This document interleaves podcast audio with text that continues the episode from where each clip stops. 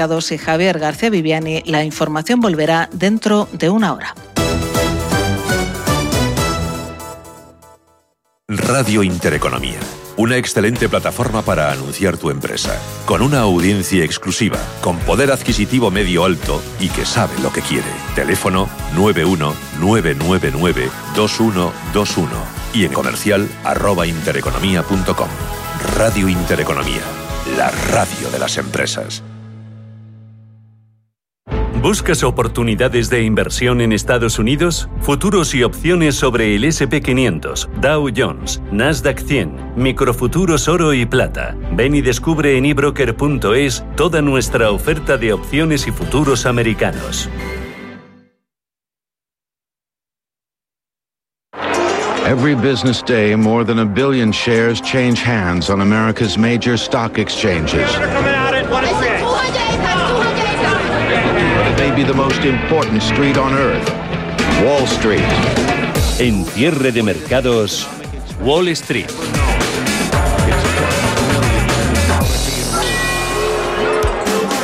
Las autoridades económicas mundiales, la última voz ha sido la de la OCDE, siguen R que R con lo de que no es el momento de preocuparse por la inflación y la deuda. El mercado, salvo algún ramalazo de temor al respecto, sigue plácido y tranquilo, pero saben, porque lo llevan escrito a sangre y a fuego, que las políticas monetarias y fiscales de reflación llevan al repunte de los activos y al excesivo apalancamiento. Esas políticas conducen al sobrecalentamiento de economía y a los descomunales déficit. Lo siguiente es la inflación y la subida de tipos de interés, haciendo que la deuda pueda acabar estallando. Se puede estar cerca y la renta variable con todo esto puede que empiece a ser una opción bastante dudosa de protección en este contexto. Ahí están, para pensar unos beneficios reales ajustados por inflación del SP500 o la rentabilidad por dividendo que ofrece el índice amplio de la Bolsa de Estados Unidos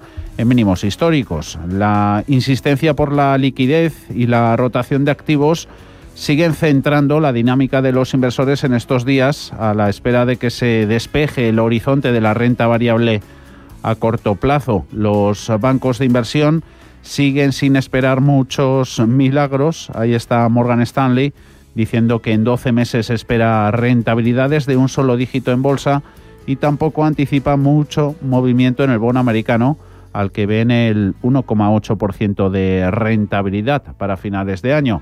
Tanto una macro sólida como la decepcionante son interpretadas positivamente por las bolsas. Si es buena, pues porque el ciclo funciona y los bancos centrales no van a cambiar nada. Y si esa macro decepciona, porque descansa después de haber mejorado mucho y con más motivo, las autoridades monetarias no cambiarán nada.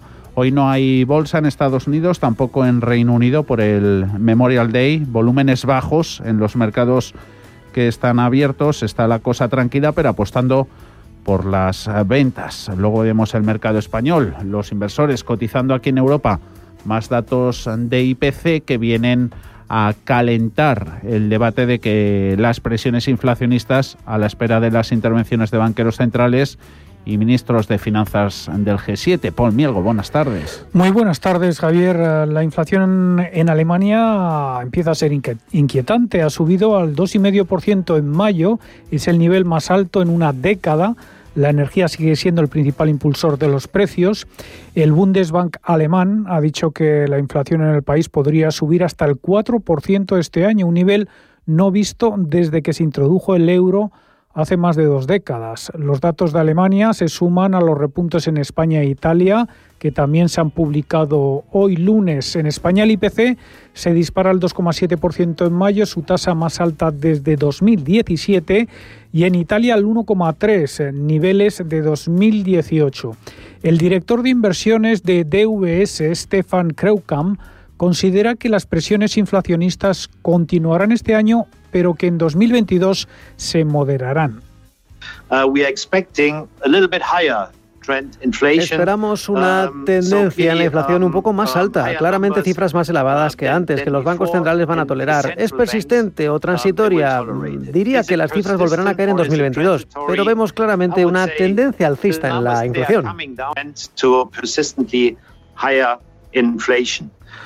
Mañana se publicará el IPC en el conjunto de la zona euro. Los analistas esperan un aumento hasta el 1,9%, que sería el objetivo del BCE, es decir, por debajo pero cercano al 2%. La semana estará marcada por el informe de empleo de mayo en Estados Unidos, que se publicará el viernes. Ese mismo día va a intervenir el presidente de la Fed, Jerome Powell, junto a su homóloga del BCE, Christine Lagarde, y otros banqueros centrales en el Green Swan Conference o Conferencia del Cisne Verde. En Londres también se reúne ese día eh, la cumbre de los ministros del G7. Eh, será el primer viaje al extranjero de Janet Yellen en calidad de secretaria del Tesoro. ¿Estás buscando un broker para operar en el mercado americano? Ven ahora y descubre en ebroker.es toda nuestra gama de opciones y futuros americanos, con tiempo real gratuito en todos los productos de CME Group, garantías intradía y comisiones muy competitivas. ¿Estás buscando un broker para operar en el mercado americano? eBroker te ofrece futuros y opciones de CME Group con tiempo real gratuito, garantías intradía y comisiones muy competitivas. ebroker.es. El broker español, especialista en derivados. Producto financiero que no es sencillo y puede ser difícil de comprender. Mercado Wall Street, también el del Reino Unido cerrado, eso como contamos se está notando en volúmenes bajos, poca actividad en los parques que están operativos. Eh, tenemos de primer análisis eh, de la tarde aquí en Cierre de Mercados este lunes a Ralph Elder, es director general de BNI Melon Investment Manager para Iberia y América Latina. Ralph, ¿qué tal todo? Muy buenas tardes. Muy buenas tardes, muchas gracias por la invitación. A ti por atendernos. Eh, ¿Sorprendido por fortaleza del mercado en este ambiente dominado por miedo a inflación, brusca corrección, la que hemos visto en el pasado reciente de las criptomonedas? ¿Cómo interpretar esta calma bursátil, entre comillas, Ralph? Sí, bueno, nosotros llevamos tiempo hablando de, la lucha de información en los mercados, ¿no? O sea que hay, hay momentos de optimismo cuando nos concentramos en lo positivo, o sea, las eficacias de la eficacia de las vacunas, eh, la, vacunación misma, la reapertura de economías y las ganas de salir a consumir de las poblaciones de aquellas economías donde hay esa reapertura. Pero en otros momentos miramos más el problema de las, eh, las nuevas cepas, el miedo de nuevas olas de contagios y, y medidas de gobiernos para combatirlos, el efecto real sobre empleo, sobre economías y también, como no, el efecto negativo sobre el coste de refinanciación de la cantidad masiva de deuda en el mundo si suben eh, si sube la inflación mm. combinado con tipos en alza. Entonces realmente lo que vemos en los mercados es esta, es esta reacción de un lado a otro con estas noticias y, seguirá, yo creo, hasta que haya más claridad o por lo menos eh, un poco más de claridad sobre la trayectoria de economías y de la pandemia. Mm. Sobre la mesa está puesto ese mayor presupuesto de la historia de Estados Unidos, más de 6 billones, trillones americanos de dólares. El anuncio de ese presupuesto del pasado viernes, aquí lo contamos, eclipsó un poquito la caída de la confianza del consumidor, el mal dato del, deflactor de gastos eh, personales. Eh, Biden dijo el viernes que desde el actual objetivo se apuntaba que los tipos de interés históricamente bajos hacen que este sea el momento, pues eso, adecuado para asumir deuda, para modernizar la economía y expandirse. Gurría de la OCDE diciendo que no es el momento de, preocuparse por la inflación y la deuda. ¿Está de acuerdo con esto último? Bueno, a ver, lo, primero que hay que decir es que no hay consenso entre incluso los grandes economistas sobre el potencial de, la inflación. Eh, o sea, algunos hablan de la cantidad de estímulos que, has comentado ahora y el consumo que está por ver, eh, más de los nuevos estímulos que vamos a, venir a ver ahora que está creando un problema de inflación, en particular para la renta fija. Pero otros piensan que no, que los estímulos no están reemplazando consumo privado eh, eh, con consumo público y que están simplemente eh, reemplazando sueldos con todas esas personas en ERTES y que los sectores más son muy flexibles con la capacidad de contratar rápidamente, o sea, el, eh, elige el punto de vista que prefieras. Lo que sí es verdad es que hay un punto técnico y eso es que las cifras actuales se, eh, se comparan con el año pasado. Se llama efecto base. Y claro, comparado con hace un año hay más inflación y eso saldrá en las estadísticas. Y nosotros en general por lo que porque le veo de los gestores, como sabes, es eh, gestor en, en foto multiboutique, estamos bastante en línea con la visión de los bancos centrales. O sea, nuestro escenario base es que tendremos un repunte en inflación por los estímulos y la reapertura de las economías, pero será transitorio, porque hay que tener en cuenta que seguimos bajo la influencia de tendencias bueno, muy deflacionarios, los cambios demográficos, la evolución tecnológica, que todo esto crea más eficacia y oferta, la globalización que sigue bajando precios y la cantidad de deuda enorme que hay en el, mundo, que es 50% más que en 2007. Eh, y eso es que la deuda es consumo de futuro traído al presente. O sea, sí habrá un repunte, pero lo vemos más transitorio por ahora, es nuestro escenario base. Y en ese escenario base, tal y como están las cosas, Ralph, eh, ¿cuál sería la mejor asignación de activos en cartera para Beney Melon Investment Management? ¿Renta variable? ¿Qué porcentaje? ¿Qué destinamos también a renta fija? ¿Liquidez? ¿La sumamos? ¿La aumentamos ahora un poquito? ¿Y qué hueco le haríamos alternativos si le hacemos alguno? Sí, bueno, en fondos de inversión siempre hablamos de, horizontes de inversión de, de 3-5 años y por lo tanto lo importante es mantener una buena diversificación siempre en la cartera para cubrir los riesgos en distintos momentos del ciclo. Eh, para el cliente minorista apoyamos mucho la idea de fondos flexibles, eh, o sea, el Bean Mellon Global Return podría ser uno de ellos, y la idea es que ellos son los que cambian estas exposiciones en distintos momentos. O sea, ahora mismo la clave, más que porcentajes en renta variable o renta fija, es, eh, es en elegir muy bien las apuestas a través de gestión activa y la idea de stock picking, porque hay empresas en sectores que son muy atractivos a pesar de que el sector parece bajo estrés. Y esto es simplemente la idea de elegir estas empresas de, forma adecuada.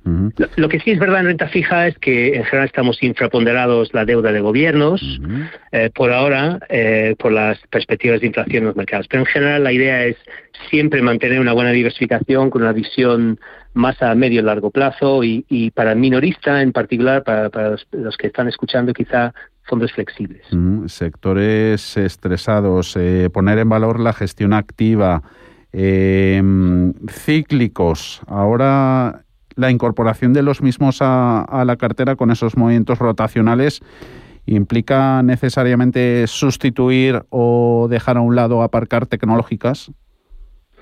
Bueno, la, rotación a cíclicos eh, ha sido totalmente comprensible en la primera parte de este año y quizá la, última parte del año pasado.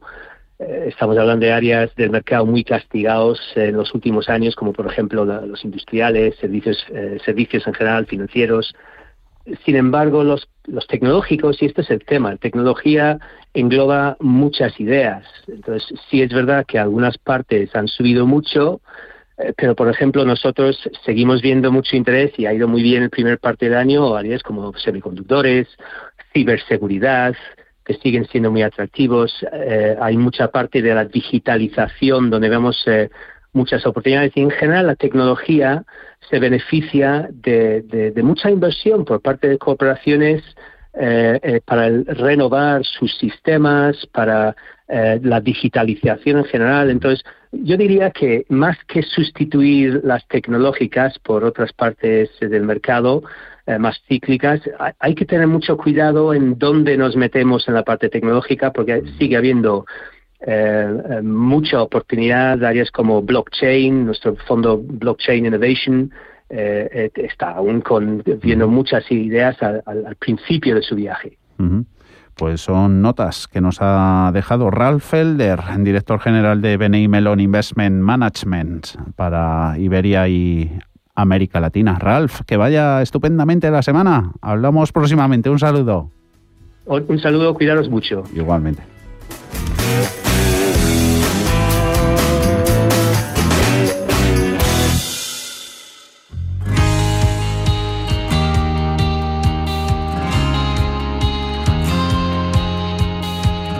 Si además de ahorrar en consumos energéticos en tu empresa necesita redacción de pliegos administrativos y técnicos, tramitación de ayudas, implantación de energías renovables y de la norma ISO 50001 y cálculo de la huella de carbono, sistemas de recarga de vehículos eléctricos, hay empresas como NES que te facilitan la vida.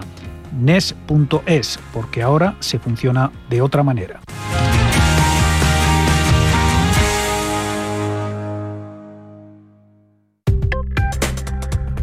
Crónica de criptodivisas. Y la jornada en este mercado de criptomonedas de menos a más. A primera hora Bitcoin cotizaba en negativo. Teníamos a las altcoins con signo mixto. Ahora en tiempo real pues la inmensa mayoría cotizando con subidas. En el caso del Bitcoin recupera un 1% en 36.536 dólares. Ana Ruiz, buenas tardes. Muy buenas tardes. Sí, aunque está siendo una jornada con muchas dudas entre los inversores, parece que quieren cerrar el mes de mayo con un buen tono en el mercado tras los muchos sustos que ha dejado consigo. Hoy el Bitcoin ha tocado máximos en los 37.199 dólares y mínimos en los 34.230. Las dudas parecen razonables teniendo en cuenta que el desplome del día 19 aún está muy fresco y es ahí cuando perdió prácticamente el 50% de su valor desde los máximos de abril al tocar los 30.000 dólares. En cuanto al resto de altcoins, miramos tiempo real porque Ethereum sube un 3,6% en los 2.527 dólares, Ripple un 7,3% de ganancias, un 2 se apunta a Bitcoin O un 3% en el caso de Bitcoin. Depende de lo que hagan hoy finalmente, pero lo más probable es que mayo de 2021 termine siendo el peor mes desde 2013 en términos de rendimiento del primer y segundo trimestre, según señalan desde Cointelegraph. Entre las noticias, el Departamento del Tesoro de Estados Unidos ha propuesto ampliar los requisitos relativos para compartir datos que deben cumplir los brokers en relación con las criptomonedas. Según se ha estipulado en las explicaciones del proyecto de presupuesto para 2022, el desarrollo de los mercados de los activos digitales ha permitido a los contribuyentes evitar pagar impuestos. El departamento por esto tiene la intención de extender la iniciativa a los intercambiadores de criptomonedas y las carteras de custodia. Estos estarán obligados a compartir información sobre los beneficiarios de las cuentas a la red internacional de intercambio de información que incluye a Estados Unidos.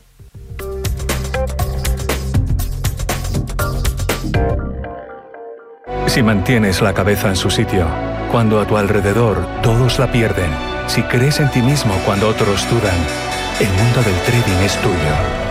Trading 24 horas, un sinfín de oportunidades. Cuando ves la oportunidad, IG. Todas las operaciones conllevan riesgo. 76% de las cuentas de inversores minoristas pierden dinero en la negociación de CFD con este proveedor. Debe considerar si comprende el funcionamiento de los CFD y si puede permitirse asumir un riesgo elevado de perder su dinero. En los momentos más difíciles, necesitamos todo tipo de ayuda para lograr un mundo mejor. Juntos estamos atendiendo a más de 4 millones de personas. Marca la X de la Iglesia y la de fines sociales, porque sin pagar más, logramos un mundo mejor. Por tantos. Si tu lado emocional dice, invierte en ciberseguridad, sabes que es un sector en crecimiento. Y tu lado racional dice, no tienes tiempo de crear una cartera desde cero y si te la gestionan otros, eh, te cobrarán mucho en comisiones. En Renta 4 Banco te lo ponemos fácil. Con el nuevo servicio de gestión óptima, contrata nuestras carteras temáticas 100% online, con una comisión de gestión de solo 0,25%. Entra en r4.com o en cualquiera de nuestras oficinas y descubre todas nuestras carteras. Tu lado emocional y racional por fin se unen. Renta 4 Banco, tu banco especialista en inversión.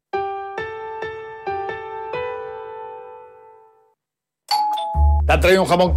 Un jamón no. Un jamón legado ibérico de El Pozo. Delicioso. Intenso. Un jamón de veteado y brillo generoso con matices a frutos secos. Este sí que sabe. Legado ibérico de El Pozo. Siempre sale. Bueno, no. Buenísimo. Y si lo prefieres ya lo tienes cortado en lascas. ¿Te interesa la bolsa? Compra y vende acciones o ETFs con 0 euros de comisión hasta 100.000 euros al mes con XTB. Vente al broker mejor valorado por sus más de 300.000 clientes según Investment Trends y al mejor broker para operar según Rankia. XTB.es. Riesgo 6 de 6. Este número es indicativo del riesgo del producto, siendo 1 indicativo del menor riesgo y 6 del mayor riesgo. Antes de que amanezca te acompaña, escucha y ameniza las mañanas en Radio Intereconomía no olvides participar los últimos viernes de cada mes en nuestro sorteo con grandes regalos y obsequios llamando al 91 53 318 51 antes de que amanezca con Willy Sancho Muela de martes a viernes de 6 a 7 de la mañana en Radio Intereconomía.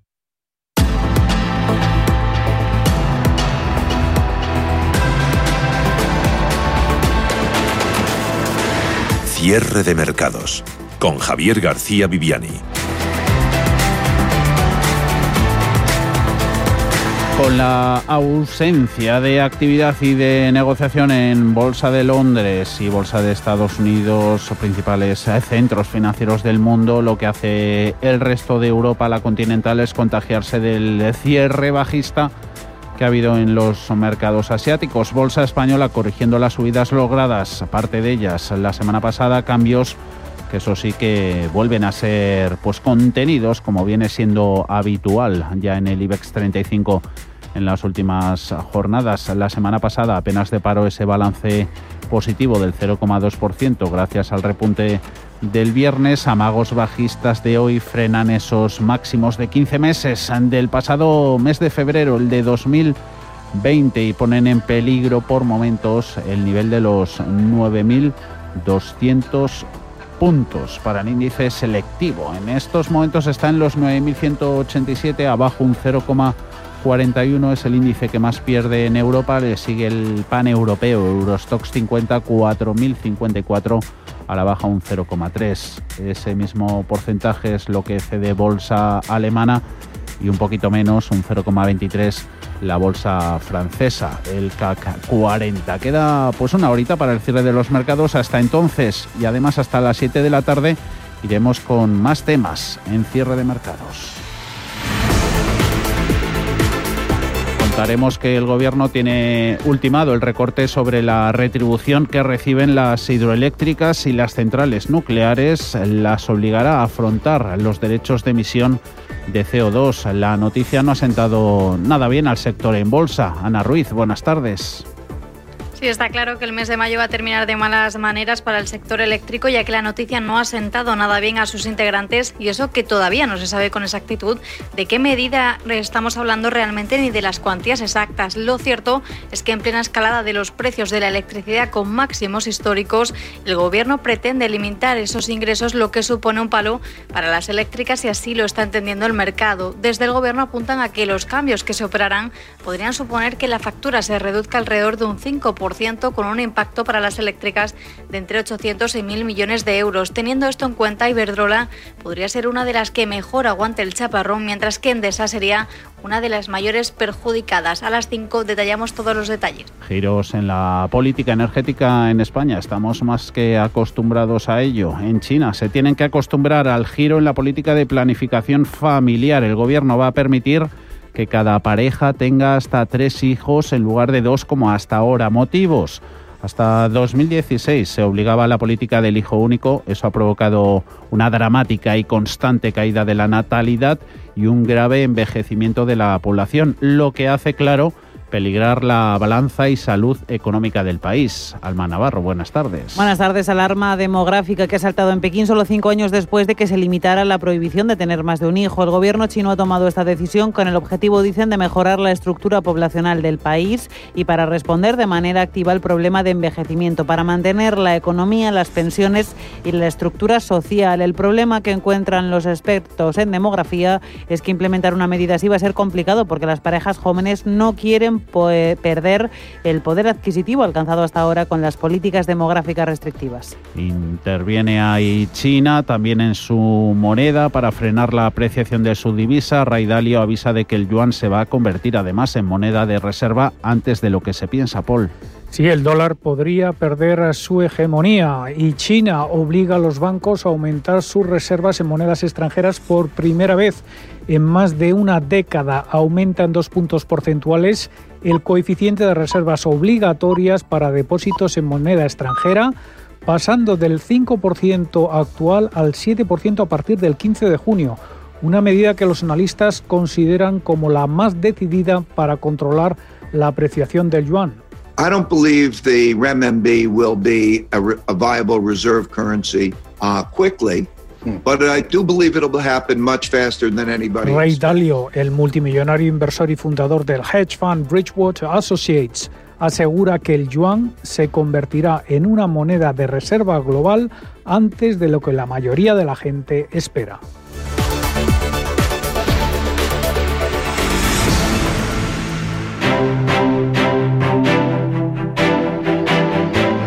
Grupo ACS patrocina este espacio.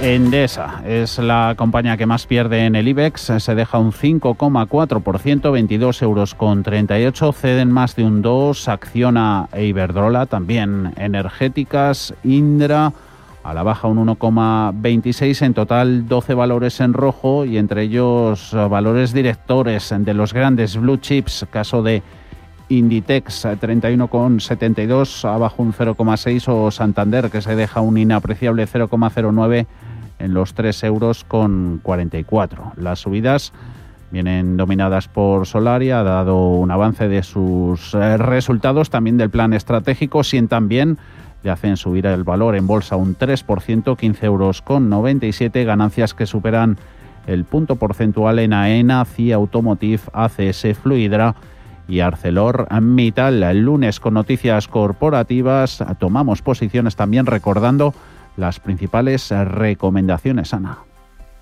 Una Solaria que ha adelantado que ha multiplicado por 5 su beneficio neto en el primer trimestre hasta los 10, con, 12, con 2 millones de euros, ha generado un 82% más de producción y cuenta con un balance saneado con 142 millones de euros en caja. Telefónica rebajará su deuda en una cantidad que oscilará entre 6.300 y 6.600 millones de euros tras cerrar este martes la mayor operación corporativa de su historia cuando la empresa que agrupa a O2, su filial británica y Virgin Media comience su andadura tras recibir escribir todas las autorizaciones de competencia pertinentes. Por cierto, que JP Morgan ha decidido actualizar su postura sobre las telecos de cara al segundo semestre del año y sus expertos siguen aconsejando sobreponderar sus títulos. Entre los motivos citan el que estén más baratas, la monetización de los balances y que hay una mejora en el crecimiento y en los precios. Por su parte, Merlin Properties y Grupo San José han ganado la primera batalla de la guerra que tienen abierta con BBVA por el reparto de poderes en Distrito Castellano Norte,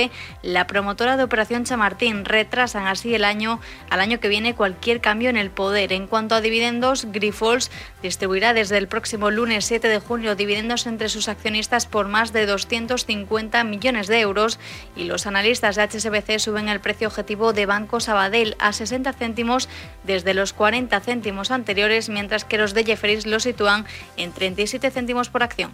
Grupo ACS líder en el desarrollo de infraestructuras y servicios, les ha ofrecido este espacio. Y a partir de las seis y cuarto de la tarde, consultorio de fondos de inversión, como todos los lunes, con José María Luna de Luna y Sevilla asesores patrimoniales. Aquí estamos. 91 533 18 51 o 609 22 47 16 para las notas de voz y WhatsApp. El suelo se mueve bajo nuestros pies y parece que no hay otra salida. De lunes a jueves, consultorio de bolsa y fondos de inversión en cierre de mercados. Con Javier García Viviani, Radio Intereconomía.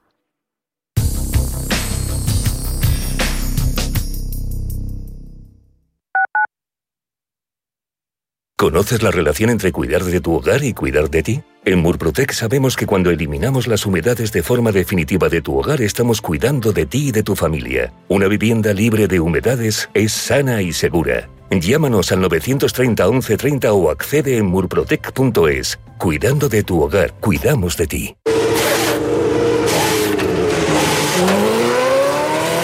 Saber que con tu seguro te recogen y entregan tu coche reparado es sentirte imparable. Seguros de coches Mafre, el mejor servicio. Ahora a mitad de precio y con la facilidad de pagarlos mes a mes. Con Mafre eres imparable. Consulte condiciones en mafre.es. ¿Pensando en comprar una casa? AT Valor pone a tu disposición una red de expertos para realizar una tasación hipotecaria independiente homologada por el Banco de España. AT Valor. Tasaciones de inmuebles, joyas y obras de arte. AT Valor, porque te valoramos. www.atvalor.com 91 0609 552. La pandemia ha llevado a más de un millón y medio de personas en nuestro país a tener que acudir a los bancos de alimentos. Únete ahora a ningún hogar sin alimentos para que todas las familias puedan acceder a alimentos básicos, porque nos puede pasar a todos. Haz tu donativo en Bizum con el número 38014 o en ningunhogarsinalimentos.org. La Fundación La Caixa y CaixaBank en favor de los bancos de alimentos. En tiempo de inversión, Manuel Tortajada nos cuenta las finanzas con estilo. Las mejores propuestas de inversión y los productos y servicios más rentables del mercado. Un capricho de las ondas para los inversores que buscan un estilo de vida que cuida el planeta, la salud, el arte, los viajes, su dinero y su mente. Tiempo de inversión, de lunes a jueves a las 7 de la tarde en Radio Intereconomía. Radio Intereconomía. Nueva época. Misma filosofía. Ofrecer la mejor y más precisa información económica. Te invitamos a seguirnos.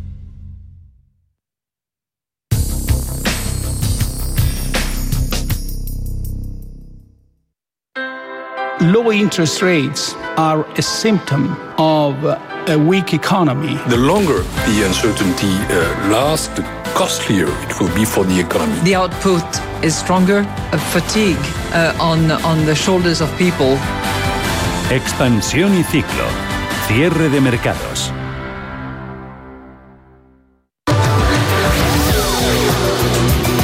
La OCDE, esa organización que dice que no es momento de preocuparse por la deuda, coloca a España liderando el crecimiento de las economías avanzadas este año y el que viene, Alma. Sí, los datos de crecimiento económico de España ya se publicaron de hecho la semana pasada. La OCDE pronostica que el PIB de, de nuestro país crecerá un 5,9% este año, un 6,3% el siguiente, así que nuestra economía crecerá más que la media de la zona euro, donde el PIB se quedará en un 4,3% en 2021 y en un 4,4% en 2022. Eso sí, alertan desde la OCDE que nuestro país va a necesitar más tiempo que el resto, tres años y medio, para volver al nivel de riqueza que registraba en el cuarto trimestre de 2019 y que no remontará hasta el segundo trimestre de 2023. El crecimiento de nuestro país, dicen desde el organismo, se verá impulsado por el fin de las restricciones gracias a la campaña de vacunación, el repunte del consumo privado, la llegada de los fondos europeos prevista para julio y también por la recuperación gradual del turismo de cara a verano. Y claro, para que ese escenario de vino y rosas sea factible, sea posible, la OCDE llama a poner en marcha las reformas necesarias. Hablamos de una en concreto que deberá ser aprobada la primera, la de las pensiones. El escollo ahora está en el diálogo social es el factor de sostenibilidad. Sí, este tema en la práctica es lo que puede reducir la prestación hasta un 30%. Los sindicatos quieren que haya un compromiso por escrito para derogarlo el año que viene. Dicen que así lo recoge el acuerdo político alcanzado con el Ministerio de la Seguridad Social. El ministro, sin embargo, dice que no es exactamente así y que este tema, el factor de sostenibilidad, no se va a tratar este año, sino el que viene. Escuchamos a José Luis Escriba. Bueno, no, no, no, no, no es así, no, no es así. Quien se, quien se haya leído el plan de recuperación y resiliencia, que lo conocen perfectamente los agentes sociales porque lo hemos compartido con ellos en todo momento, verán que es en el segundo paquete en el cual acompañado de un nuevo mecanismo de equidad intergeneracional, se deroga formalmente en la ley. UGT y comisiones obreras esperan que el gobierno rectifique. Dicen que esa medida debería ir en el primer paquete, no en el segundo, así que el acuerdo no está del todo hecho, aunque debería estar firmado en las próximas semanas. Y referencias económicas, el déficit público se sitúa en el 1,28% del PIB hasta el mes de marzo. El déficit conjunto de la Administración Central, los fondos de la Seguridad Social y la Administración de las comunidades autónomas, excluida la ayuda financiera y las corporaciones locales, se ha situado hasta marzo en 15.527 millones lo que es lo mismo, como dices, un 1,28% del PIB. De esta forma, en los tres primeros meses de 2021, el déficit ha superado en 4.747 millones la cifra registrada justo un año antes, lo que significa que en el primer trimestre de este año se ha disparado un 44% más. Ya saben por qué, por el impacto de la pandemia. Deuda al alza y también los precios. Estos subieron un 2,7% en mayo respecto al mismo mes de 2020, un incremento que supera al de abril en cinco décimas. Según los datos preliminares que hoy ha publicado el Instituto Nacional de Estadística, a falta del cierre de mes, se señala una subida del precio del combustible como detonante de este aumento de la inflación. El IPC no alcanzaba niveles tan altos desde febrero de 2017, cuando se situó tres décimas por encima, en el 3%. Y semana clave, por último, en la campaña de vacunación con el debate sobre la supresión de la obligatoriedad del uso de la mascarilla en espacios abiertos. La primera autonomía en pedirlo ha sido Castilla-La Mancha. Ya pone fecha el mes de julio, siempre y cuando la situación epidemiológica siga mejorando. Piden que este tema se ponga sobre la mesa en las futuras comisiones de salud pública. Emiliano García Paje, presidente autonómico. El año que viene no va a ser así. Es más, ni siquiera creemos que el mes que viene. Estamos en la firme determinación de suprimir la obligación de la mascarilla en espacios abiertos, en espacios públicos, antes de que se cumpla un año, en el mes de julio. Y lo queremos hacer además como hemos hecho todo, con la coherencia nacional que nos caracteriza. Sin embargo, otras comunidades no están todavía en ese punto. Consideran que por ahora es precipitado. Es el caso de Baleares. Francina Armengol es su presidenta. En este momento en Baleares no estamos todavía en la decisión de que uh, haya que quitar las mascarillas. Poco a poco vamos normalizando nuestras vidas y obviamente en el momento que sea posible optaremos también poder empezar quitando la mascarilla en el exterior.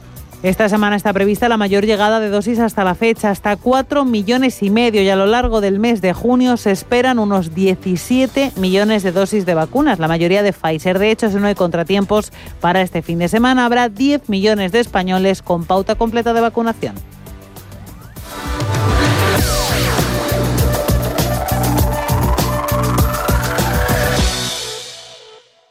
Cierre de mercados. Al momento.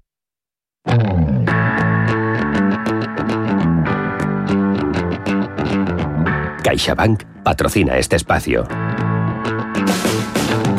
Tertulia económica este lunes en cierre de mercados con Javier Rodríguez, es el director general de AERI, es la Asociación Española para las Relaciones con Inversores. Javier, Javier ¿cómo empieza la semana? ¿Bien? ¿Qué tal? Buenas tardes, Javier. Pues sí, sí, la verdad es que empieza bien, no nos podemos quejar, ¿eh? Viendo, pensando que vemos algo de luz lejos, pero vemos algo de luz. Oye, eso es bueno, eso es bueno. La ve también Carlos Puente, analista político y económico. Carlos, muy buenas. Muy buenas tardes. Eh, a nivel personal no puedo decir lo mismo porque llevo desde el miércoles sin línea telefónica debido a una avería en la calle y algunas veces pienso que, es que estoy viviendo en un país subdesarrollado. Mm, me parece que seis días y, y lo que queda para que pueda tener acceso a Internet que se restaure la fibra óptica y que pueda preparar mi presentación en el Colegio de Abogados, de, ya que soy presidente de, la sección de Derecho al Consumo y tengo un acto pasado mañana, pues veremos. Es decir, no puedo estar muy contento. es en la calle, la vería. En la calle, efectivamente, es en la calle que al, al tratar de instalar una fibra óptica a un vecino, mm. pues resulta que han, se han cargado ahí un nodo o, o no sé qué exactamente. y, no sé si es que han ido a China a buscarlo. te hacemos un hueco aquí, Carlos. Bienvenido en la oficina. yo es que como estoy, estoy preparando, estoy preparando mi presentación, pues claro, pues eh, eh, la verdad es que esto es un grave obstáculo y de luego es que no podemos, es que no puedo llamar, me han llamado esta mañana para desde una televisión extranjera y es que no puedo ni siquiera contactar porque no puedo acceder al Skype. Te hacen, te hacen la faena. Al que está teletrabajando y sufre averías de este, le arregla el día. Desde luego. Oye, que estábamos mirando las referencias económicas conocidas hoy, contando que la, a la OCDE, a Ángel Gurría, no le preocupa deuda, no le preocupa inflación, pero claro, tenemos el dato de déficit en España, el de IPC, diésel a 1,31, gasolina 1,42, la luz desbocada, alimentos subiendo, sueldos bajando. ¿Esto es tan luminoso, Javier? Es, es, es, preocupante. Es decir, es que dices, enuncias demasiadas cosas todas juntas, ¿no? Yo creo que tenemos una, una batalla, por ejemplo, dices, eh, luz, luz subiendo, tenemos una batalla en este momento con el precio de la, de la, de la luz, el precio de la energía en España, que es salvaje. Salvaje. Eh, se intenta cargar, yo no soy eléctrico, soy una asociación multi eh, multisectorial, ¿vale? con lo cual eh, no conozco a fondo el sector, esto es importante. Pero desde luego, por lo que leo y leo, leo bastantes cosas, están intentando cargarse las cintas contra las compañías eh, y se están olvidando de, muchas cosas desde el gobierno, ¿no? Eh, en España tenemos el, ¿sabéis? La famosa tarifa regulada, el precio, ¿cómo es? Precio voluntario al consumidor. Yo creo que España, por lo que leía, además, esto yo no era consciente, esto hace relativamente poco, porque eh, con las subidas de la luz, yo creo que todos nos preocupamos y leemos más, ¿no? Sobre la situación, ¿no? España es el único país en el que esos precios regulados para los hogares están indexados al mercado diario con precios horarios, no como otros países que están indexados a unos, unos precios trimestrales, semestrales o anuales. Claro, la volatilidad o esa variabilidad en el corto plazo se traslada a todos los hogares, incluidos los más vulnerables. ¿Hace algo el gobierno por cambiar eso? Me consta. Eh, tenemos la, la, subida de la luz que intentan lo mismo, cargar las cintas contra las compañías cuando están, eh, el otro día leí una entrevista, no, no diré a quién, pero es fácil de encontrar, una entrevista a una nueva consejera de una empresa gasista, que, es una gran compañía, por cierto, una consejera de una empresa que se dedica a temas de gas, una consejera no puede cargar contra una tecnología competidora aprovechando que es asesora del gobierno. No puede mm. hacer eso. O sea, eso, son, son cosas inadmisibles, ¿no? Eh, nos encontramos con que está atacando salvajemente a la, a, la, a, la, a la energía de las nucleares y de las hidroeléctricas. Deberían tener cuidado porque desde el gobierno se olvidan que de esas industrias hay una cosa que se llaman impuestos, ¿no? Impuestos. Hay, eh, si no recuerdo mal una cifra, perdóname porque podría bailarme alguna pequeña cifra, pero vamos, más de 2.500 millones de euros que se trasladan automáticamente, los cobran las eléctricas obviamente, pero van automáticamente al gobierno. E intentan atacar a las compañías diciendo, es que sube la luz porque estas empresas ganan mucho. No es cierto. Esas empresas tienen que cobrar mucho y cobran, y cobran un impuesto fuerte. Eh, en el caso de la, de la nuclear, eh, el precio, el, coste de impuestos en, España, eso sí lo recuerdo perfectamente, 25 euros por megavatio hora generado, ¿vale? Eh, el, el, coste eh, el coste de la nuclear en España es 65 euros por megavatio hora y en Francia es 45. Claro, si pagamos 25 de impuestos, pues no parece complicado, ¿no? Entonces ahí tenemos ahí tenemos un uf, tenemos una situación complicada con el tema de la luz y los costes y demás. Eh, ya hemos comentado, ¿no? Como el gobierno ese anunciado lo están pasando mal hoy las las utilities por ese recorte anunciado por el gobierno sobre sobre ingresos eh, de sus nucleares e hidráulicas, cayendo Endesa con fuerte con fuerza, Iberdrola, Naturgy tienen un negocio, ¿no? Un poquito más diversificado, aguantando mejor el chaparrón. Carlos, eh, tú pues, que eres hombre de mundo que viajas, eh, ¿te lo piensas dos veces, tanto como en España cuando estás fuera de nuestro país, encender un interruptor? No, no, porque tiene razón Javier lo que acaba de decir. ¿eh? tiene pero le ha faltado un detalle adicional. No es el impuesto, es que, por ejemplo, los recibos de la luz de la electricidad es que llevan dos impuestos. Uno es el impuesto sobre la electricidad y otro es el IVA. Es decir, que uno sobre otro, impuesto sobre impuesto. O sea, que es que, es que esto es lo que hay que eh, señalar. Y luego hay otra cosa, que es que eh, solamente el 9% de la electricidad eh, que se produce en España pues tiene origen en, el petróleo, en, lo, eh, tiene fuentes eh, fósiles, o sea que, que, es que a ver de dónde se, se, han sacado de la manga todo este rollo. Y luego hay que llamar la atención al gobierno en el sentido de que está clarísimo que puede reducir por lo menos un ministerio, el de derechos del consumidor. Mm. Porque ¿dónde está? ¿Ha dicho algo el señor ministro? El señor Garzón, efectivamente. Ah, es que, como, yo ya no sé si es que los ministros también teletrabajan, pues porque no se les oye, es que no se les ve, ni se les ve ni se les oye. Y desde luego este es el momento en el que tenía que haber dicho algo el Ministerio eh, de Consumo, porque el proyecto de ley eh, que se supone que, se va a llevar mañana sobre, sobre la subida, sobre el coste de las emisiones del CO2, es que todo esto va a afectar, eh, esto afecta a 10 millones ¿eh? a 10 millones de usuarios este problema. Y resulta que, bueno, un proyecto de ley, vosotros sabéis ¿eh? lo que tardan en, convertirse en ley y que entre en vigor. Es decir, ¿y qué es lo que pasa mientras tanto? Pues, pues vaya usted a saber y fue a, saber y no, y, no supo nada. Bueno, pues es que esto me parece vergonzoso el que estemos en esta situación. Y efectivamente es que no se puede tolerar este mecanismo de asignación de precios a la electricidad. Porque, bueno, mm, también hay una cosa clara.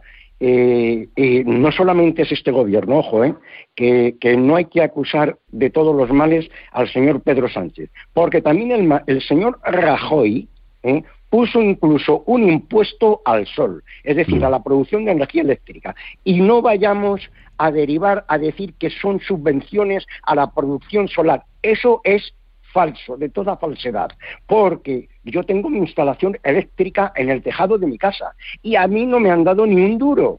¿eh? Es decir, que eso no es cierto. Cuando yo hice la instalación no se produce ningún tipo de subvención. Probablemente a algunos amigos se lo hayan hecho, pero cuando puso la tasa del 27%, el señor, el gobierno del señor Rajoy fue una ignominia a la inteligencia. Y yo recuerdo que en ese momento estaba en el foro de Krynica en Polonia y lo denuncié por primera vez diciendo vengo del país donde han puesto un impuesto al sol. Esta es la situación. Y te miraban súper raro. Es que no se lo creían. Mm. Bueno, regulación en sectores estratégicos en España y otra regulación que es protagonista este lunes, China, que va a permitir tener tres hijos. No sé yo, Javier, si ahora que es posible que en China, que hasta ahora impedían tener hijos, hasta hace bien poco, luego pasaron a política de hijo único, ahora les permiten tres, si en el futuro, que todo es posible, les van a obligar a tenerlos pues eh, teniendo en cuenta el régimen chino, a mí no me extrañaría. Esto que comentas me hace me hace pensar en una reflexión, ¿no? Eh, no obstante el hijo único o la permisión de te dejo hasta dos, te dejo tres, solo el varón, acordados, ¿no? El, pequeño emperador, toda esta época que tuvieron, que ahora tiene una crisis tremenda, por cierto, faltan, faltan lógicamente mujeres, ¿no? Para, para las parejas y para seguir teniendo hijos. De ahí probablemente viene esa esa esa permisividad, ¿no? Con tener me hace una me hace una reflexión, ¿no? no, me, no tu pregunta, no, no me extraña lo de que a lo mejor se acaban obligando. Eh, hay un, nosotros tenemos un problema de natalidad, por ejemplo, en España. Yo intento siempre barrer para casa, ¿no? Estas noticias me hacen reflexionar hacia casa. Nosotros tenemos un problema de pensiones salvaje. Eh, nosotros tenemos un problema de natalidad. Eh, nunca, no recuerdo yo, vamos, nunca es, eh, a lo mejor que soy relativamente joven para acordarme, yo no recuerdo los últimos años o decenas de años, de verdad, que, por ejemplo, en nuestro país se haya incentivado la natalidad de verdad. A mí el cheque de, cheque de, tuve hijos de esa época y a alguno le tocó el cheque de 1.500 euros, con 1.500 euros cuando nace un niño no, no, no, no, no te incentiva mucho la natalidad, ¿no? Pero bueno, eh, entiendo, entiendo por dónde van, ellos tienen una población amplísima, pero entiendo, entiendo que el crecimiento implica que tiene que haber más natalidad, desde luego no tienen nuestra eh, no, no tienen nuestro problema ahora mismo, ellos están en otro camino, pero creo que es, que es considerable. Es, un momento porque hay que pensar, estoy creciendo y necesito que haya más, más hay una repoblación, desde luego. Cuando vemos los Javier, nuestras pensiones. Sí. Javier, fíjate, fíjate que yo veo en este problema eh, dos aspectos. Um, hay que hacer una lectura doble. Una, por una parte, desde el punto de vista económico y otro por, desde el punto de vista geopolítico. Desde el punto de vista económico, como tú estabas bien apuntando, pues tiene relación con la producción y tal. Pero, ¿qué es China? ¿No es China un, país socialista eh, planificado? Eh, eh, recordemos, recordemos al economista austriaco premio Nobel Hayek, que demostró la falsedad de la planificación. Ya es la segunda vez que lo repito. Pues es que no se puede planificar, no se pueden planificar los hijos. Y luego, eh, luego desde el punto de vista de geopolítico, hay una cosa que está clara. En el norte de China está Siberia. Siberia está despoblada. Precisamente el gobierno de Putin ha, ha propiciado pues también un aumento de la natalidad para poblarlo. ¿Por qué? Pues porque es que en la frontera sur de Siberia, que es la Federación Rusa, está lindando con China y es que hay montones de chinos. Y claro, eso puede eh, convertirse en un polvorín de aquí a 20 años. ¿eh? Y probablemente también tenga esta justificación por parte del gobierno de Pekín. Es decir, que desde mi perspectiva hay que hacer una doble lectura de esta medida eh, y desde luego, eh, por supuesto, que tiene también una explicación económica, como, como tú, Javier, has apuntado, porque efectivamente el crecimiento exige una serie de medios humanos que de otra manera no se podría eh, completar. ¿Conocéis a algún país que haya puesto en marcha políticas de natalidad y haya tenido éxito? Eh, Hungría, Hungría. Sí, yo te iba a decir, en algunos de los países nórdicos, más que políticas de natalidad, sí que los hijos están muy, eh, es que perdóname, la palabra quizás no es correcta, no están muy financiados. Eh, luego no sé si llamarlo política de incentivación sea correcto, pero sí, yo lo decir, ¿no? Hay varios países nórdicos en los cuales eh, los, los hijos, mientras son hijos y estudian, reciben una, una, hay una asignación mensual para los padres, hay una asignación cuando van a la universidad, se pueden independizar antes, mucho antes, pero mucho, mucho antes, que cualquier universitario se puede independizar, más o menos haciendo su trabajillo en una heladería los fines de semana similar, pero, pero tienen ayudas porque mientras están estudiando reciben bastantes ayudas. Y yo creo eso también, no sé si sería la definición exacta de lo que te estás preguntando, pero yo creo que en los países nórdicos ha habido mucho, mucho ánimo a eso. Carlos. Y además los estudios son gratuitos, ¿eh? Y, y en, en el caso de Noruega, tienen unas bolsas impresionantes los estudiantes. Es decir, que no solamente en Austria, en, Austria la educación es completamente gratuita, incluso a nivel universitario. Es que a ver si toman nota aquí en España, por favor, que también en la Comunidad de Madrid fue el PP quien subió las tasas a, los estudiantes y muchos han tenido que dejar eh, la universidad por ese motivo. Así que es decir que, políticas para incentivar eh, la natalidad existen pero lo que pasa que es que hay, que actuar de forma inteligente. Y, he, argumentado el caso de Hungría. Es que en el caso de Hungría, además, tiene una serie de ventajas que, bueno, no es el momento adecuado para, eh, para entrar en, el fondo de la cuestión, pero es que está dando un excelente resultado. Porque la, la, economía es desde luego futuro de muchos asuntos económicos, pero también geopolítica, equilibrio de poderes entre todas las partes del mundo desde luego que se juega en mucho en el futuro más inmediato que nos espera y hay políticas quizá que sean más em, proactivas y, no tanto reactivas puedan ponerse en valor. estamos viendo en nuestro mm. país. No tenemos tiempo para más, que ha sido un placer empezar la, semana con vosotros. Pues, Javier Rodríguez. Espero, que O2 me restablezca la comunicación y podamos seguir. Eso te iba a decir. Carlos Puente, la próxima semana nos cuentas. Un saludo a los dos. Hasta luego. Gracias, gracias. Hasta luego, Carlos. CaixaBank ha patrocinado este espacio.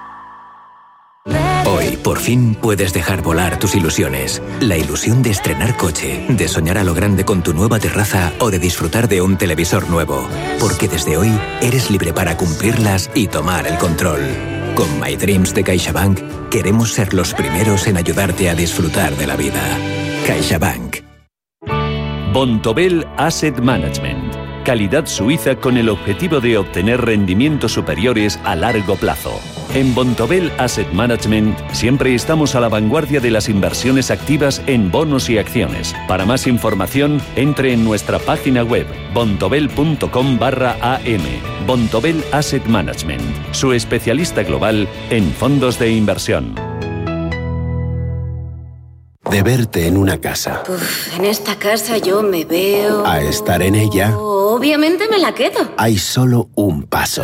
Hipoteca a un paso. Descúbrela en ibercaja.es o en nuestras oficinas. Ibercaja, el banco del vamos. Financiación sujeta a los requisitos de concesión de riesgos de Ibercaja Banco SA. Desde Grupo Starlight tenemos un compromiso. Que vuelva la música en vivo segura. Rafael, Tom Jones, Tomatito, David Bisbal, Passenger, La Oreja de Van Gogh, Pablo López, Rosario, Ella Baila Sola, Estopa y muchos más. Entradas en starlightcatalanaoccidente.com.